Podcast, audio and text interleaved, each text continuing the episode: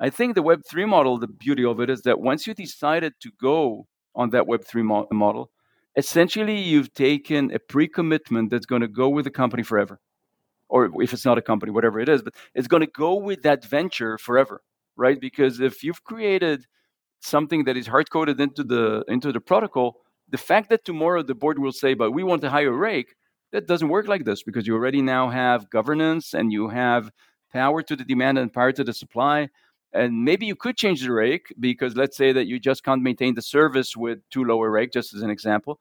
But then that would need to be the vote of demand, supply, and creators, and not just the decision of the creators. This is Simone Cicero, the host of the Boundaryless Conversations podcast, an ongoing exploration on the future of platforms and ecosystems. These conversations help us make sense of what's coming next with platform business models, the dynamics of marketplaces, business ecosystems, and much more. Join me, my regular co host Stina Heikkila, and other guests as we explore new perspectives about how we organize a scale in a rapidly changing world. Hello and welcome back to the Boundaryless Conversation podcast, episode 20. Today we have a very special guest, Gigi Levy Weiss, who is a founding partner at NFX. And he also heads up uh, NFX Israel, where he's widely known as one of the most prolific investors in the region. And Gigi is also himself an entrepreneur and has uh, founded several startups, including, for example, Playtika, Beach Bum, acquired by Voodoo, Inception VR, and Ridge and he was also the CEO of 888 Holdings, one of the world's leading online gaming companies, and a division president of Amdocs, a leading billing and CRM provider. And interesting to note as well is as um, as a pilot of the Israeli Air Force, Gigi really learned the value of always striving for excellence at all times, which is very clear from when you hear him speak about different topics and building learning organizations and working in teams, essentially also topics that we really go into in in this episode when he talks about his perspective as an investor and uh, observing, let's say, the field of marketplaces, platforms, and ecosystem. Yeah, great podcast, great conversation. Very short, uh, shorter than the average ones that maybe we have uh, because uh, Gigi, as many of our guests, have a terrific agenda. But in few minutes, uh, we managed to talk about, I, I think, uh, a couple of very important points, especially when we spoke about uh, his vast experience in, in gaming and we described how gaming companies are often pioneering in terms of um, both uh, uh, engagement for the player and what we can learn from that. Uh, and this very much resonates with Boundaryless idea of a learning engine that is very central to platforms. And also, uh, when we spoke about uh, being data driven. So, these are two very interesting points we raised in the first question. And then when we jumped into talking about Web3, uh, Gigi didn't, uh, of course, lack uh, depth and uh, capability to bring up a few very important points. And and so, really, I was rarely impressed with a, with a contributor to this podcast. Uh, as much as I, I did with Gigi's uh, capability to roam very wide into the scope of of platforms and ecosystems and innovation in general. So really you should enjoy this this podcast and uh, um, you know without further ado just give it a listen. Hello everybody. Welcome back to the boundaryless conversations podcast. Today with me we have my usual co-host uh, stina. Heikkila hello everybody. And uh, another very special guest uh, gigi levy weiss hi simone. Hi stina Thanks so much for your time. We are really, really appreciate. We know you're super busy and you're making space for, for the conversation with our listeners, which, by the way, are very much looking forward to learn from you. So I don't think Gigi you needs much presentations as part of the NFX VC and also multiple times entrepreneur and has been a voice that marketplace and platform e entrepreneurs have been following thanks to your writings, your several podcasts you have been on. So today we our major aim is to add some more meat, let's say, something new, you know, helping you to share some from your experience to our listeners. So basically, we can probably start from a quick uh, initial question that I want to ask you to, to address. You have this long experience in gaming and uh, uh both as an entrepreneur, as an investor, and games have been countless times, somehow pioneering new interaction models and uh, innovations that have then later on been adopted uh, through uh, other experiences and services. So maybe one initial question is what can we learn from the gaming industry that can be applied broadly, more broadly, and especially I would say in the context of platforms, ecosystems, and marketplaces that seems to be your bread and butter these days. So I'm thinking about patterns, primitives, mental models, key elements that uh, you believe are going to be exported and more generalized, let's say, coming from the world of gaming into more generally the digital service industries? Yeah, thanks, Simon. I, think it's a great question. At the end of the day, you know, we invest in many things and everything from, you know, B2B, SaaS, uh, and B2B marketplaces all the way to consumer products and games. And the question always comes up is games a separate thing or is it part of the same continuum? And what we like telling people is that games is actually not just part of the same continuum, but actually it's a lot more than that. Games is maybe the most extreme and pure form of internet businesses, and I'll explain in a second why that's the case.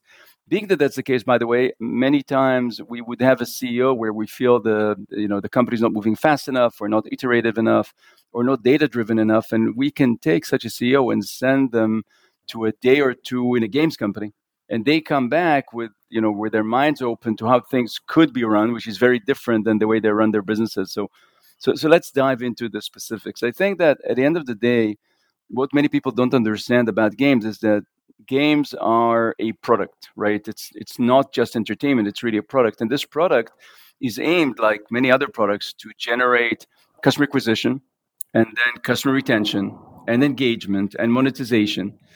But the difference between games and other products is that the quantity of data and the quantity of interactions we have in every game are ridiculously higher than in any other type of product. So if we take, for example, an e-commerce page, then I come to an e-commerce store and I look at a bunch of products. Let's say that I'm that I have my time and I, I look at 10 products, okay?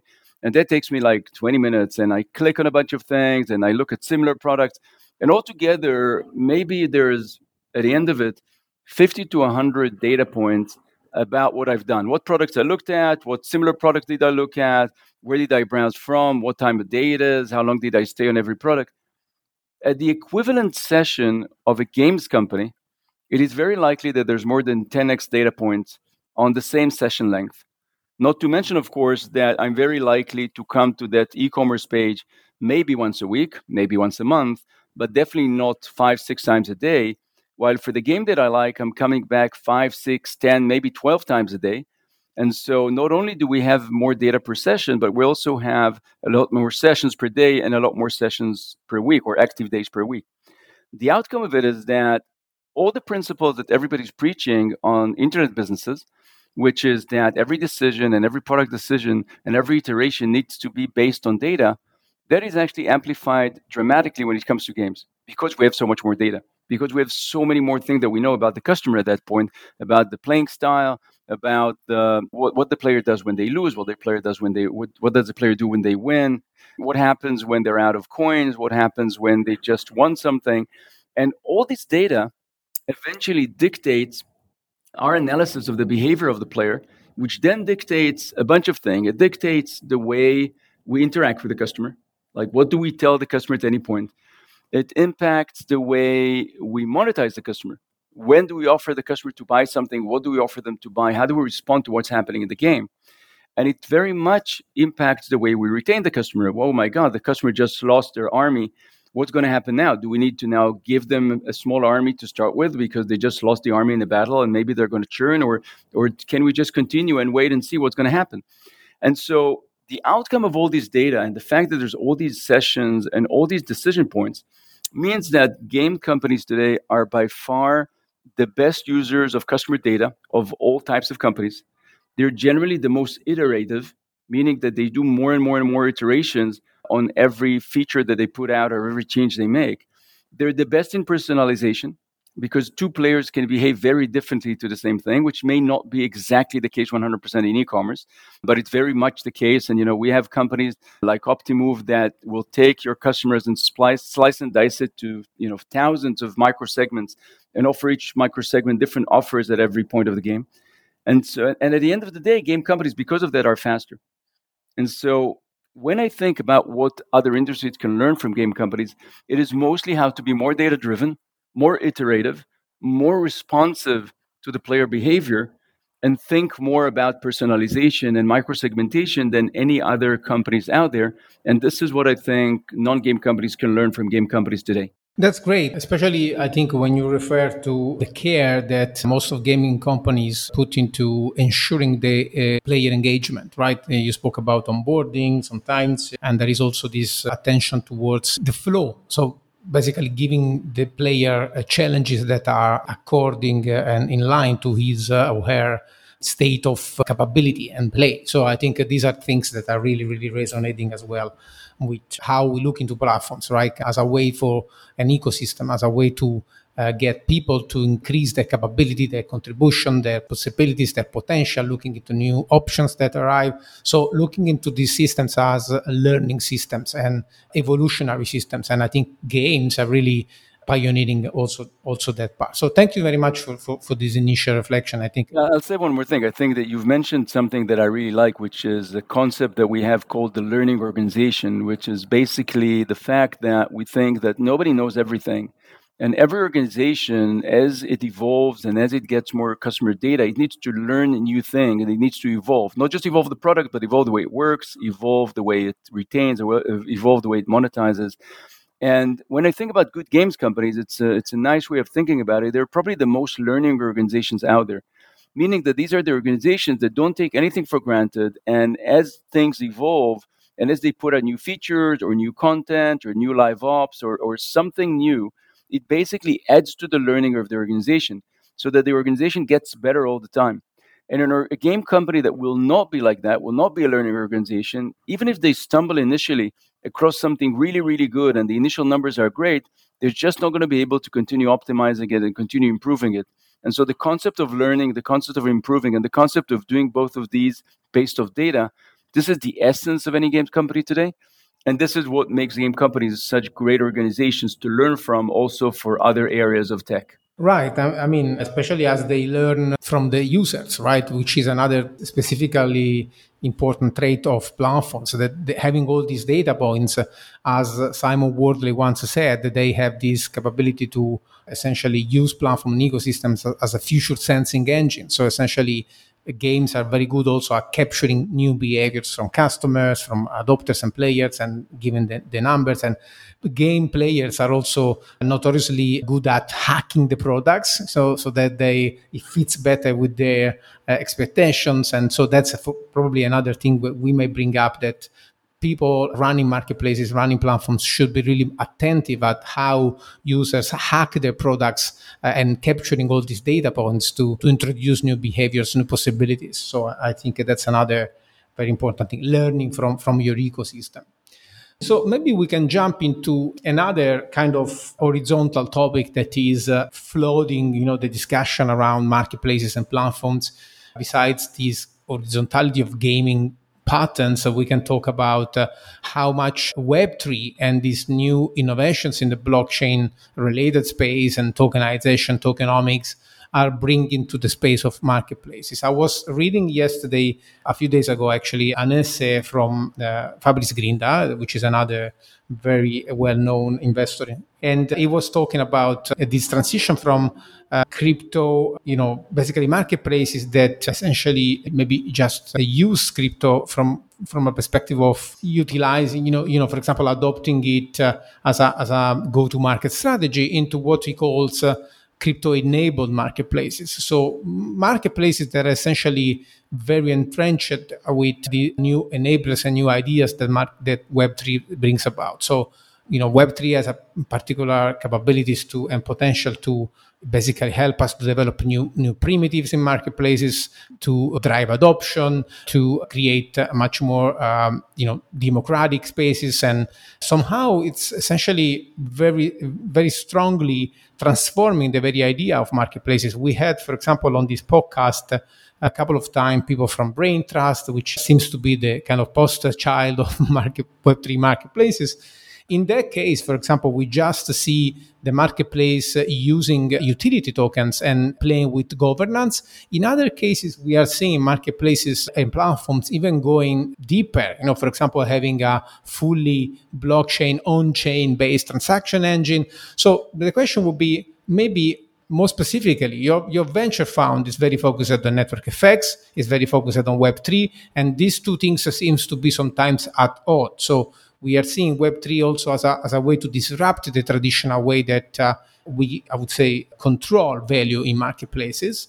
And so, as an investor, when you approach the context of Web3, how you are approaching this? I, am bo- I'm interested in both. Let's say maybe first uh, the potential you see in how Web3 can transform the marketplace industry, and on a second point, maybe we can double click on when you invest into Web3 uh, players. How do you do that? Do you invest in the product? Do you invest in the protocol? How do you look into returning your investment, for example, when you invest in utility tokens and things like that? So maybe let's start from what do you see in terms of impacts of these Web3 technologies in the industry of marketplaces first? Yeah, so we can speak the entire conversation on that, of course. And but but I, I want to start by saying that not all Web three uh, marketplace impact is is made equal, and, and I want to basically break it down into four different criteria or, or four different stages of market of Web3 marketplace evolution and, and explain how we look at it. So the first stage, which we think we're big believers on, but we think is not that big a revolution, is essentially using Web3 uh, or cryptocurrencies for payment. And payment could be payment in and payment could be payment out. When we talk about that, then you take an existing marketplace, let's take Fiverr, for example, and you can say, will some of Fiverr's suppliers, the supply side, the people that provide the services, prefer to get paid in crypto because they come from a country where receiving money is very difficult, or because they come with a country with high inflation, so by the time they get it in the local currency, or maybe it comes from a country that doesn't allow to hold dollars. And so the answer is yes, it is very likely that some of Fiverr's suppliers will want to actually receive part of the money in Web3 in crypto. Similarly, could there be companies that would want to pay in crypto? The answer is yes. Probably it's going, mostly going to be companies that are Web3 first, companies that are protocols or, or companies that have raised money in cryptocurrency, and they may want to buy services using crypto. We're, we're big investors in a company called Ramp, which is a, a fiat to crypto company. This is one of the things they do. There are other companies out there right now that are looking at the payout. Clearly, some like BitPay already doing part of it. And so this is the first layer, and this is essentially what we call a very tactical layer because it's just like in the marketplace, you can have as a pay in and payout method, you can have credit cards, but you can also have ACH and you can also have PayPal and you can also have other wallets or other payment methods. This is a tactical thing. Why shouldn't we have Web3 there? And that's the first layer, and that we think is in motion and with time will be available in every marketplace. That's one thing. The second layer is to say, well, I'm doing payment in and out, but I'm also doing something else, which is that I'm using a token to create loyalty. My entire marketplace is still centralized. It's still working the same way. I'm still doing marketing the same way, but I'm going to use loyalty through tokens to basically give the people, generally the suppliers, and but sometimes also the demand side, to give them tokens that will eventually represent part of the turnover of the marketplace or part of the profit of the marketplace, so that we create a new incentive for people to use the marketplace despite just having a great match between supply and demand this is something that we've seen some marketplaces do. This is like what BrainTrust does. And we've seen other companies going in this direction. And there are more and more companies, more and more marketplaces that are starting to think about that as a way to not replace their current marketplace, but actually enhance it by creating a mechanism that's going to create further incentive, both for demand side and supply side, to participate more in the marketplace. And that's something that is, we call it, it's the next level of the evolution. It's not necessarily a revolution. Where we start getting into the more revolutionary way, world is the third layer, which is where you take the entire marketplace stack, the tech stack, and you say, instead of me having to build a centralized tech stack, why don't I use smart contracts to actually decentralize the tech stack and not have to build it from scratch? This is almost like a, te- a tech decision rather than a business decision. And theoretically, you could take and you could take the uh, blockchain technology and build such a tech stack that will still be centralized completely as in terms of a business, right? This is a technological decision. We've not yet seen a lot of people doing this, but as L1s become better and better and the tools around building applications on L1s become stronger and stronger, it is possible that the next marketplace that's going to come up is going to say, even if I'm centralized, do I want to use blockchain technology for implementing the marketplace functionality in a simple way? The fourth one, which is where we are all dreaming, and this is what I was really hoping for and haven't yet seen this work, this is where you use the blockchain technology and everything that I've said before, not just to change the tech decision, the, the tech selection, or to make something simpler or a little bit better loyalty. This is to change the entire business model of the marketplace. And when utility tokens came up initially, you know, the first dream that we all had was that instead of having, and let's take an example, instead of having Uber or Lyft, which are basically centralized marketplaces that connect supply and demand and that basically have an incentive to take as much money from the demand side almost to the point that they don't want to ride and provide the drivers as little money as possible almost to the point they don't want to drive and then take as much profit as possible to the central company that has shareholders. This is the traditional model. The web3 marketplace utility model was different. It was why don't we create an environment where basically everybody's incentivized to streamline the transactions as much as possible? The users are paying as little as possible, the, the drivers are getting as much as possible, and the people that are building it are basically enjoying the increase in the value of the token the more people use it on the supply and demand. And that was the theory. And this theory is beautiful because that was the first theory out there for many, many years that basically created for the first time alignment between the three constituencies the company building the technology, or the DAO, or whatever it is that's building the technology, the demand side and the supply side. And the theory was that when you get it right, you're basically going to take the most market share because it's in everybody's interest that this will work. Now, this thesis is what got me, I think, excited about Web3 years ago. And this is something that that still is you know part of my dreams as to how web3 is going to change the world. But the reality is that that hasn't happened yet. And the question is why and i, I personally think that a big part of the answer lies in two things one of them is very tactical which is that for most of the new marketplaces or the, the main marketplaces that we all use these days by the time web3 started creating alternatives the network effect of the marketplaces, because they were around for a few years, were already too strong for anything to change just because there is a new token, a new direction, a new utility. That's one thing.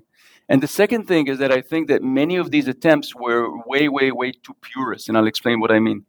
I think that what some of these attempts missed, if I take go back to the Uber ex- uh, example, is that the customers they prefer, of course, for everything to be cheaper and better and more streamlined, but at the same time, they want customer service. And at the same time, they want to be able to complain about a driver.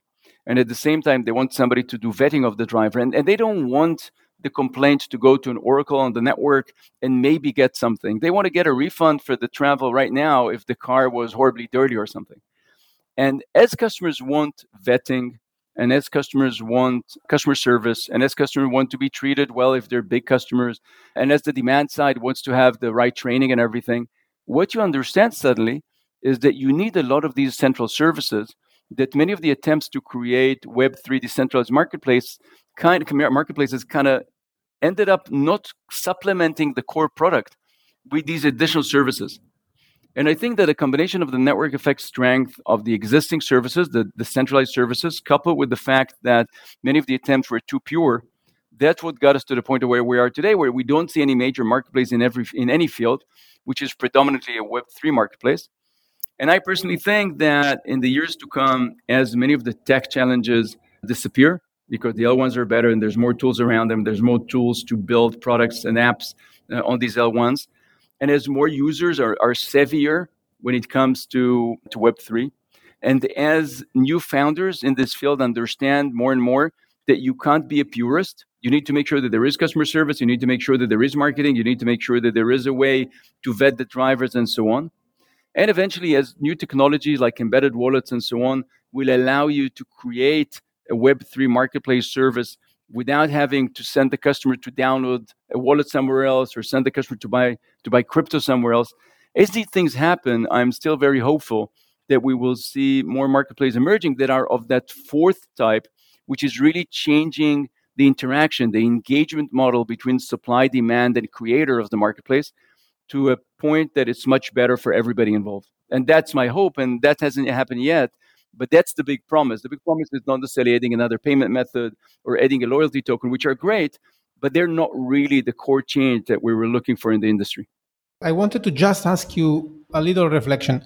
So you are pointing out that for the Web3 transformations to really produce the, the impact that we expect, uh, there is a certain customer experience factor that uh, at the moment is acting a little bit as a brake. You, you, spoke about the maybe too much ideological approaches to the market so far. So, how much do you think that these kind of customer expectations, the existing network effects, are going to slow down the adoption of Web3 technologies? Because it seems, for example, when you speak about not using wallets to connect.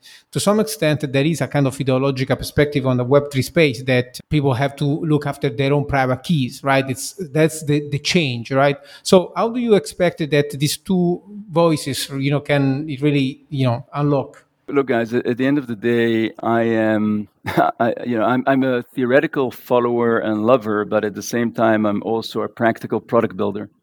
And at the end of the day, if we want, um, let's just, just take a stupid example. If we want many people in Fiverr to receive part of their payments in crypto, then if we send them to start deciding which wallet they want to use and somehow connect the wallet and somehow do it, versus giving them an embedded wallet inside Fiverr that where they can take the money out, for example. But if we don't do that, then it's likely that it's going to be a smaller percentage of users that will choose it.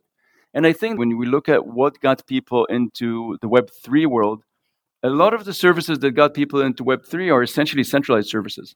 And why are they centralized services like centralized exchanges or, or, or, or custodian wallets? Because for most people, the uncertainty of the decentralized infrastructure is too much for them to handle. And so they need a Coinbase that gives them two factor authentication and gives them customer support or they need Binance that is a centralized exchange and lets them basically do whatever they want, just like it's a normal non crypto exchange. And I think that we need to understand that if we want to disrupt the world with Web3 marketplaces, we will need to make these marketplaces as easy to use as Web2 marketplaces, at least. So that, and then if we, you know, and, and if we are going after something that already has a marketplace that's strong with strong network effects, it needs to be not the same. It needs to be 10x better because otherwise people don't switch, right? And so this is what we need. We need to make sure that the infrastructure we're building, the rails that we're building, the, the tools that we're building are going to make these Web3 marketplaces as easy to use or better to use.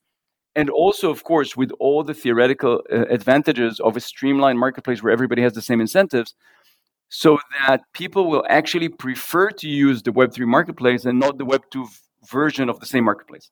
And this is where the industry failed so fast for you know a variety of reasons. Part of it was performance of uh, l1s part of it was you know availability of easy to integrate wallets. Part of it was just the kind of ux that you saw in some of these projects. You know many of these and part of it was the selection the decision of the people that were building the dapps to actually not add centralized customer support or centralized marketing team or whatever which at the end of the day is required to create a service that's going to be mass market and so I think that the, it's not that I'm advocating for, for building only central, the other way around, but I'm advocating that everybody that goes out to build a decentralized marketplace right now, a Web3 based marketplace, should think about all these things and make sure that the product that they're building is as easy or easier and better to use than the Web2 equivalent.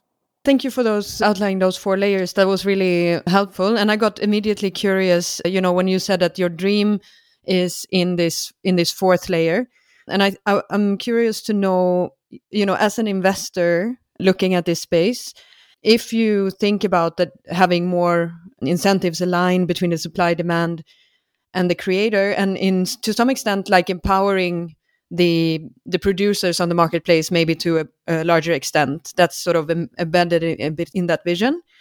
I'm wondering how you're thinking in terms of time. Is that a more of a long-term game we're entering uh, are, are you going to expect sort of uh, slower returns smaller returns in in exchange for some kind of impact or based on what you said now in your last comments is it really sort of the same expectations in terms of just building basically a better product to invest in that is going to outcompete over time the other model? So, look, I think it's a very good question. And as a fund, we don't get the luxury of, of, investing in things because we want them to succeed. We need to invest in things because we think they're going to succeed, right? It's because we're managing other people's money. And, and so, our thinking about it right now is that there are areas where we think such dApps can succeed today. And what we're looking for is for teams that, in many cases, came from Web 2 teams that basically know how to build the Web 2 version of what they're building in Web 3. And what we seek from them is a very, very professional approach as to what's required, what's the minimal product quality or customer experience required for that to actually work. And you know, in, in areas such as a decentralized Uber, which is like a very, very clear, simple proposition that should not be too complicated because drivers are multi-tenanting anyhow and because the product is commoditized and so why shouldn't it work? You know we're pretty cautious on this because we think the network effect is very strong of the existing platform. We also think that uh, getting people to switch without a very very very clear monetary benefit immediate one is very difficult and we see that many platforms came out with better prices and didn't win market share even without Web3. And so in areas like this, we would be careful until we see something meaningful. But in other areas that are maybe less competitive, we are looking at such marketplaces all the time. I mean, we've invested, for example, in a company that we love called Radical, which is a, a peer-to-peer, if you will, if you wish, that's powered by a, by a protocol. And this was an area where we thought there's going to be enough people that are going to appreciate the fact that this is the way it works is not just a normal centralized marketplace that's controlled by a large company. And we are looking at it all the time. And as I said, the way we look at it is that we believe that when we will find the right founders with the right experience and the right concept that goes after a marketplace that doesn't have too strong network effects right now that are difficult to overcome, and they will come with a customer experience that is as good or better than the Web 2 version, plus all the benefit of the Web 3 of the Web 3 structure, which is better alignment between supply and demand, which is easier and faster payments, which is all the things that we like, then we'll be interested in investing in it. But it needs to be the right team, and they need to be, as I said before, not too purist as in saying everything must be decentralized, everything there. No, we don't have anything centralized. We don't want any central services. We don't want anybody really you know we don't we don't want it to feel like a web 2 product where what we think is that sadly we need to have it you know to make it feel a little bit like a web 2 product because that's what the majority of people are using today. I want to add this quick reflection uh, gigi. Basically i was reading a few days ago an essay from nathan schneider that is one of the most you know important voices in somehow in web 3 is actually the editor of a book coming up with Vitalik Buterin on proof of stake. But in general, he wrote this post last couple of weeks ago saying basically Web3 represents it's the opportunity we have had all along. So when you say, for example, we can use Web3 enablers for, for more democratic marketplaces, for more marketplaces that concentrate less value into the creators and tech creators, but also distribute those value to the producers, the suppliers. I think uh, um, if we kind of you know profess this idea that we don't want to be ideological about web3 but we want to just embrace uh, somehow the political challenges and the democracy related challenges that this kind of zeitgeist is bringing about, somehow we are saying we had these opportunities already. And now Web3 is kind of uh, making it hard to, I would say, to avoid these conversations on how we build democratic marketplaces, much more collective governed ones. What do you think? There is this big debate on whether Web3 marketplaces can overcome the, the evil nature of the you know capitalistic trying to extract as much money out of the marketplace evil in double brackets of course that that web 2 sort of created. And you know there's this counter argument that says well you know if if uber wanted to charge only 3% it could charge only 3% right? And if uber wanted to take its profit and at the end of the year share it between its drivers and its passengers. Uber can do that without web3 and so in a way you know i, think that many people that are skeptic are looking at it and saying these are beautiful principles but these principles require a change in human nature to be implemented. And we're not big believers in changing human nature meaning that at the end of the day the people that will that will create it will want to eventually make money out of it. And the fact that they may want to make money differently. It doesn't change much the fact that we've had the opportunity to, to create it before and we haven't we haven't created it so it's not going to come. I think that you know the reality like everything is somewhere in the middle. I think that uh, it is true that many of the marketplace could have been more supply and, and demand friendly over the years. You know rakes or you know take take percentages could have been taken down and profits could have been shared with suppliers or, or with demand. And you know we we have seen airbnb try to see whether they can compensate, uh, you know, the supply side with, with shares in the in the in the listing, which I think was stopped by the SEC. And all of these things, you know, have been around at some level. But the reality is that when you build something on the Web3 stack, you're basically taking this pre commitment to do it which is probably much harder to do when you're starting on the Web 2 stack. So when you're starting on the Web 2 stack, let's say that you're going out and you're saying, I'm only going to take 5% rake, but then you raise money from investors and then you get a board and then this and then that. And somebody then asks, well, would the customers go away at 7%? And you have to admit that the answer is no. And then you say, well, with 7%, we can build better things. We can improve the product more. And then the question is 10%. And then the question is 12. And so the Web 2 model by design – I think in, in the way corporate governance works, will generally speaking lead people toward that we're taking as much as we can, be it for our pockets or be it for then investing more in building products and so on. I think the Web3 model, the beauty of it is that once you decided to go on that Web3 mo- model, essentially you've taken a pre commitment that's going to go with the company forever. Or if it's not a company, whatever it is, but it's going to go with that venture forever right? Because if you've created something that is hard coded into the into the protocol, the fact that tomorrow the board will say, "But we want a higher rake," that doesn't work like this because you already now have governance and you have power to the demand and power to the supply. And maybe you could change the rake because let's say that you just can't maintain the service with too low a rake, just as an example. But then that would need to be the vote of demand, supply, and creators, and not just the decision of the creators. And so, in a way, it is true that that Web3 on its own does not generate a new model, maybe that will take away the desires of each one of the three sides of the marketplace, the, the, the creators of the marketplace, the demand and the supply, to each optimize their own position. You can't change human nature. However, once you build it on the Web3 stack, it is very possible that if you did it correctly, it limits the ability of which one of these sides to actually act in a way that's irresponsible to the others. And so this pre-commitment has in it not necessarily a new way to impact to, to impact human behavior, but a new way to create a pre-commitment that can't easily be changed later. That, does that make sense? Yeah, so, so, some kind of commitment to build for integrating different points of view and try to build something that is attentive to everybody's perspective. So I think you you you got this very very clearly. So thank you so much if we ask ourselves what would happen if every price change in Uber would need to be voted by supply, demand, and, and company. It is very likely that it's going to act a little bit differently than the way it is if it's only the company, right, that needs to close a better quarter or, or the board is pushing to increase profits or whatever, right? It would be different. Uh, by the way, it may it may even be that it's not going to be that different between supply and demand, because supply and demand both understand the constraints. The drivers understand that the comp- that the passenger is not going to pay triple the price, and the passenger understand that if the driver is not going to get paid, then they're not going to drive, right? So it is possible that there is even even today there's more alignment between driver and passenger than there is between everybody else in the company. And so Web three kind of solves for this, but it needs to succeed, of course. Now we were talking about you know how it's not necessarily Uh, whether it's web 2 or web 3 that will change human nature as you as you mentioned and the sort of outcome of, of some decisions over over other although it, it changes the premises to make other decision and it's probably going to have an influence on that.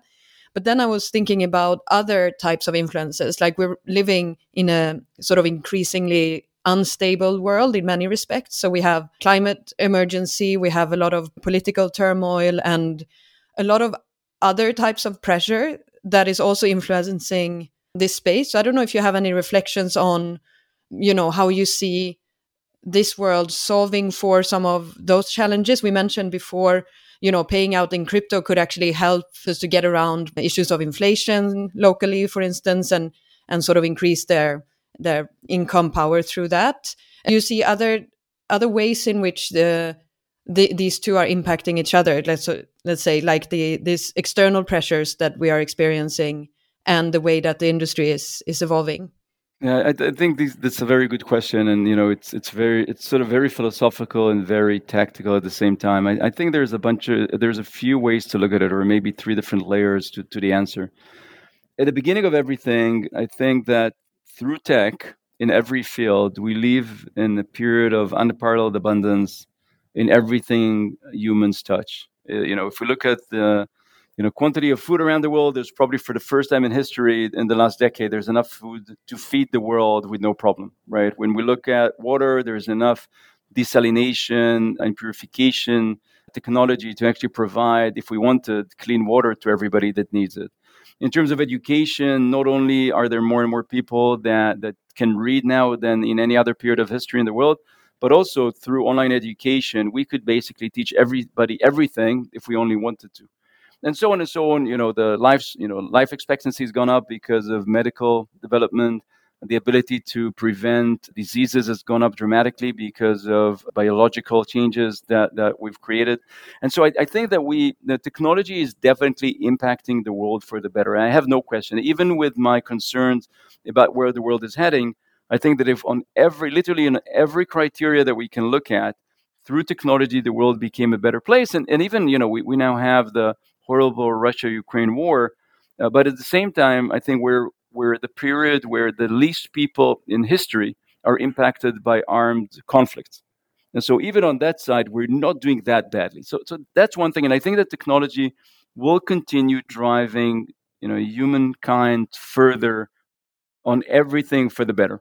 And, and, this is something we can't forget. And this, you know, when we talk about the impact and the importance of technology in this, we need to remember that that this is a given and that this is an assumption that we need to continue, I think, living by, because that's a critical part to the world becoming a better place. And you know, and, and there could be hiccups, and we can talk about them, but that's one thing. I think the second thing is the question of whether, at the end of the day, there is a responsibility for the tech ecosystem to basically be more influential when it comes to the problems that are that are that, that needs to be addressed in the world right now. And so, you know, the, the question then becomes should founders of another game actually dedicate their time to solving global warming or to helping feeding the world or to developing better technology for curing a specific disease and and i think the answer is yes and no in other words i think that there are all the needs that humans have and entertainment at one extreme is one of them you know and then at the other extreme there are the existing the existential needs.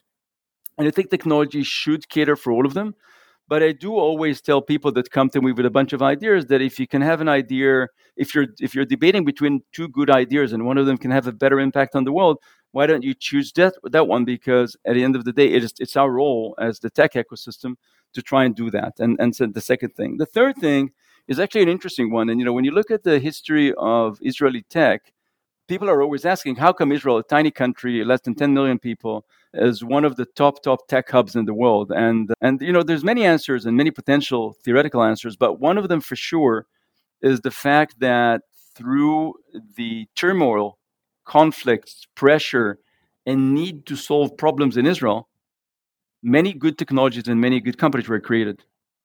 And so when, when people ask me if is this a good period to invest in or a good, bad period to invest in, and I look back, I see that some of the world's best companies were actually created in the best in the worst times, in the worst crisis. You know, when when there were other violent military crises or there were economical crises or there were supply chain crises or anything. And, and I think that the current environment, which is super unstable, you know, in terms of war, in terms of economy, in terms of, you know, you spoke about Israel, in terms of the political system in Israel, it's not great, but it is likely that at the end of it, it's actually going to end up creating more innovation and more solutions to problems that arise than at everything being great. I mean, if Israel became tomorrow that perfect place where everybody lives a great life and there's really no need to invent anything and there's no need to fight the status quo, then it is possible that Israel will lose its position as the main tech hub that, that created so many great companies. And and not that I welcome the political instability or the or the current turmoil in the world, but in a way, I think we need to understand that part of that difficulty is also part of what creates innovation and part of what creates new innovative solutions. And so that has, in the big balance of things in the world, that has its role as well. Yeah, especially sort of those new, really new subsystems, let's say, that have also grown partially in in response to sort of the in- industrial era, right, where things haven't been working out. Yeah, exactly. Thank you so much. We are mindful of your time. So, Gigi, that was an incredible conversation. You you managed in like 45 minutes to span from gaming to political instabilities and techno- the role of technology in changing the, the world. So I'm amazed, as always, by your capability to, I would say, roam very wide in tech, uh, innovation, and whatever. And I really encourage all our listeners to look into your work, whatever you publish, whatever your podcast you've been featured on and again, thank you so much for your time. It was a great conversation. Thanks very much for taking the time and for inviting me. And as always, happy to share as much as needed. Thank you, guys.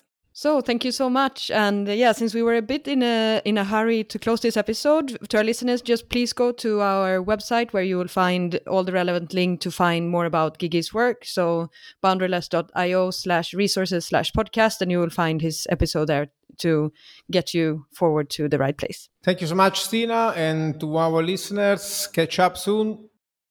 Okay, so that was uh, great. This is what we reached the end of our third season now with the podcast. Um, we always like to remind our, our guests that we started the podcast essentially one week before the pandemic and lockdowns all across Europe, which kind of was the backdrop for all of season one. And I think that we haven't been, let's say, able to relax since then. Uh, there have been many un- unfolding events, uh, and we are currently living as well. So, I mean, that backdrop has been, I think, quite present in our in all the seasons. But now we have, um, so we have ended season three, and we did like a midterm check, or also at the beginning of this year. So now we just want to offer a little bit of a roundup for the episodes that we had in the first half of of this year uh, before we're, we're taking a short break and coming back with season four in a few months' time from now. So, yeah, where do you want to start, Simone? Well, maybe we can just give a quick account of uh, uh, where we believe the discussion over this season and the research we have been doing this year at Boundaryless uh, bringing us towards. So essentially, we're talking about, uh, um, the, I would say that the, the, major topic emerging from the conversations this year was uh, composability. You know, this idea that markets are evolving towards much more modularity and, and you know components being possibly being inter, interconnected between each other. This is a, I would say, um, a story that dates back many years in the market. So we, we always speak about, uh, we, you know, it's a decade and more that we speak about APIs, for example. But uh, what we are we are seeing essentially is that uh, um, the way we tend to uh, interact with technology through interfaces. For example, again, with APIs, uh, it's uh, extending a bit more. You know, we we we, we increasingly see, for example, product-led uh, growth. So small teams able to create uh, modular and atomic products that deliver certain capabilities and features to their users, and to be very much independent in driving growth and adoption. We are seeing a lot of uh, possibility to, I would say, uh, integrate these products from the customer's perspective uh, uh, with tools such as, I don't know, if this and that, or, or similar uh, no code tools that help you to integrate existing product and you know basically build your company just by using uh, tools that you can source on the market and this is what we used to call uh, also in the podcast in the conversations the uh, unbundling on the, of the Fordist bundle, essentially. And what we are seeing now with Web3 and smart contracting and protocols emerging, and this is probably still a fringe element of the market, but it's rapidly becoming commonplace and uh, uh part of the uh, mainstream conversation. We are seeing DAOs and contracts becoming much more commonplace, as I said. So it's kind of a continuum between the concept of an interface and the concept of a contract that is becoming much more, uh, you know, uh, usual in the business discussion. So essentially, what does it mean from the perspective of uh, uh businesses and organizations? So, first of all, uh, of course, uh, there is uh, um, the question of uh, becoming more strategic in the investments you do and looking at companies uh, and organizations more in general, more as venture builders or in general more as builders of many pieces than you know kind of focused on only one product or experience or much more monolithic approach. Uh, of course, if the market goes towards modules, goes towards components, as a company, as an organization, especially the incumbent ones, and in general large organizations uh, need to look into not just building products but sometimes into investing into other products or other services uh, co-owning them for example investing maybe in increasingly common token based uh, governance systems. So essentially, this is something we touched upon uh, Sangeet Choudary, mostly in, lately in the podcast. Uh, again, we're looking into a transition towards uh, much more ecosystemic firms. So, firms that need to be able to deal with uh, much less uh, uh, stable and enforced product vision. So, uh, they, they should be more friendly to a context where they are much more about enabling um, you know the ecosystems to repackage their offerings um, then you know just bringing their own visions and products into the market. So much more about creating components much more about creating enabling systems and services that can be, be reconfigured on the market both by uh, end users but also by maybe professionals and, and other businesses so that's one thing and from the management and perspective and organizational layer I think this means that companies need to uh, look into building much more uh, optionality. So building you know many more viable paths to the market.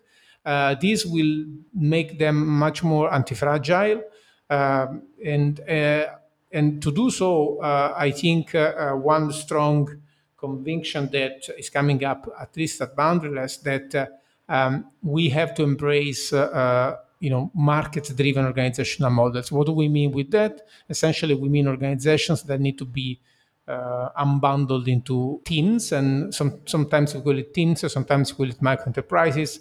Sometimes in the dao space uh, someone in the dao space is calling them pods.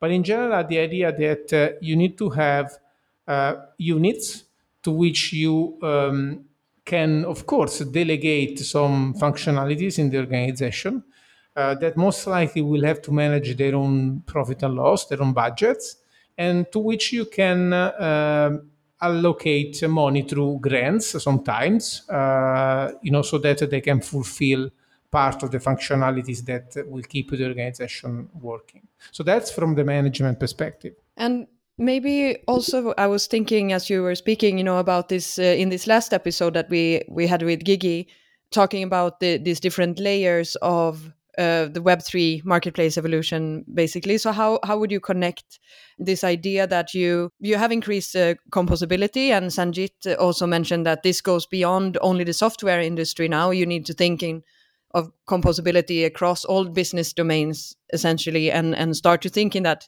boundaryless way and teams that also might uh, be more cooperative across to to create those different modules that can be reconfigured in different ways.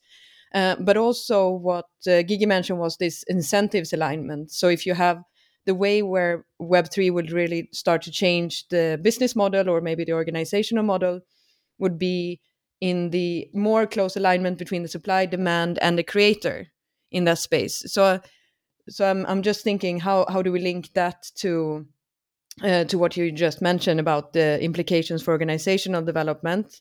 Maybe we can touch something around that. Well in general i think the the the, the challenges at the design level you know when it comes to building products not just uh, building the organization that builds products uh, which is what we've been talking about uh, so far is going to be even you know more uh, more challenging than just understanding how to align your supply demand um, interest with your own interest as a, as a builder as a building team. It's more generally uh, you know as we move into modular products there's going to be there's to be so many user related challenges in terms of user experience. So for example when you build a product that uh, where you don't uh, necessarily do the whole stack. So for example you don't you, you may be just doing the demand generation. Sometimes you maybe you're just providing parts of the workflow execution for demand that has been generated by someone else.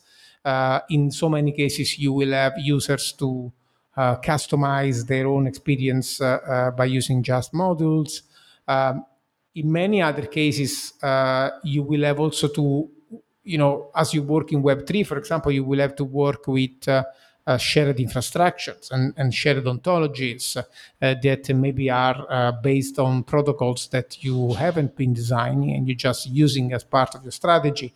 So, in terms of design challenges, they will abound. You know, now we are pretty much used in, uh, when we design services and digital services to think of you know, I'm the owner of the experience. I can design whatever I want. I will bring it to the market and so on. Now, increasingly, you have to deal with existing choices that have been done in terms of, as I said, infrastructure, ontology, domain model, um, you know, for example, interfaces that you have with other modules for which you're using APIs or, or you're using components. So design approach needs to change. And I think this is one of the major challenges that we can also look into next year, uh, how the practice of designing services is changing to adapt uh, towards much more user driven customization to towards much more component based reorganizing instead of just designing the whole stack. And uh, the, the challenges abound also from the perspective of business models you know and i think this is going to be another major uh, major issue in terms of research and design. So monetizing modular products what does it mean? How do you price components? Um, how do you uh, deal with uh, um, the fact that uh, network effects are moving at a, a, lower layer, so for example, a protocol or infrastructure layer, and you don't have to replicate them. So, for example, if in the future we will see uh, things such as lens protocol or uh, something, you know, boson protocol, uh, so protocols that are essentially uh, trying to standardize uh, either commerce or social media, or in, maybe in the future we will see something around, you know, short-term rentals and so on. So how do you um, how do you deal with markets where uh, these kind of common layers are uh, aggregating network effects, and then you're just in charge of designing the way that people interact with these common layers. So, from a business perspective, especially for us that uh, used to uh, think of uh, monetizing through data lock-ins or maybe monetizing through the vertical integration of the whole value chain, this is going to become major uh, business modeling and design challenge.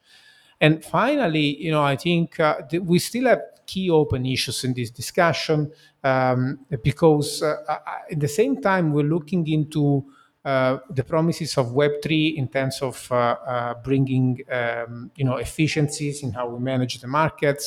uh, and uh, bringing less competition and more interoperability, more cooperation. At the same time, we're looking into a market that uh, is uh, uh, continuously reinventing the wheel. So I'm amazed sometimes how much uh, DAOs that profess modularity, openness, and integrability instead tend to reinvent eh, different protocols to do the very same thing, eh, but in a different nuance. So I think uh, uh, that's another another big challenge we have for the next uh, year to explore. Um, so, for example, the question would be: How do you make Web three pro- protocols more interoperable? How do you co-invest in in in, in strategy and in research? For example, in the preparatory moments that bring uh, a new protocol uh, into the market. So, for example, maybe couple of DAOs and an existing large organizations, how do they co-invest into bringing, into building a shared layer? For example, in I don't know logistics or healthcare diagnostics or um, you know travel and mobility, whatever. No, we have been dealing with lots of customers this year that have been facing this question of uh, building uh, legitimacy in the market. Uh, so how do you build a legitimacy to transform a market for the, for for good? Because this is what we need. We need to completely transform market in a way that are much less competitive, much more collaborative and efficient. But how do you build the legitimacy to to do so? How do you build uh, um, in the market the uh, infrastructure for cooperating around such a a challenging uh, task. And here we are seeing some interesting innovations. Uh, for example, I'm thinking of the work that uh, Prime DAO is being is doing, and we featured featured it on on the on the blog a few times uh, in terms of uh, creating uh, ways for DAO to DAO collaboration and also for DAO to organizing organizations collaborations. So there's a lot of research to do, but the question is how do we move into this space where, as we understand that this Web3 revolution is, is, is pushing more importance into the infrastructure and, uh, and shared ontology layer. So apps are less important, infrastructures are more important, ontology, shared ontologies are more important.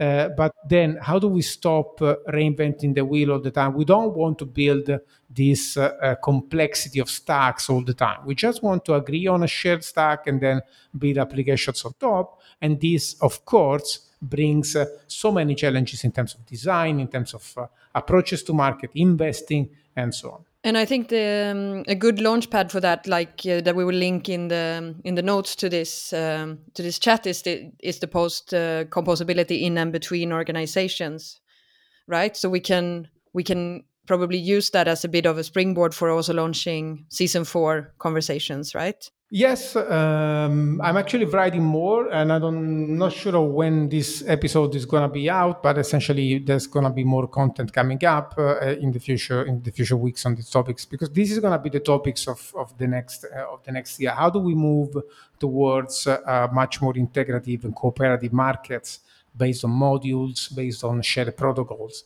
That seems to be the direction. And then I think also like what we uh, what we did a lot in this season I think we were also talking a lot about the what. So we we had on the one hand this exploration of uh, Web three and what everything that is enables and everything that you just mentioned, and then we had a, a, a quite a few guests that were focusing on uh, building, uh, you know, building the ethics into into these kind of systems, building participation into this. We had.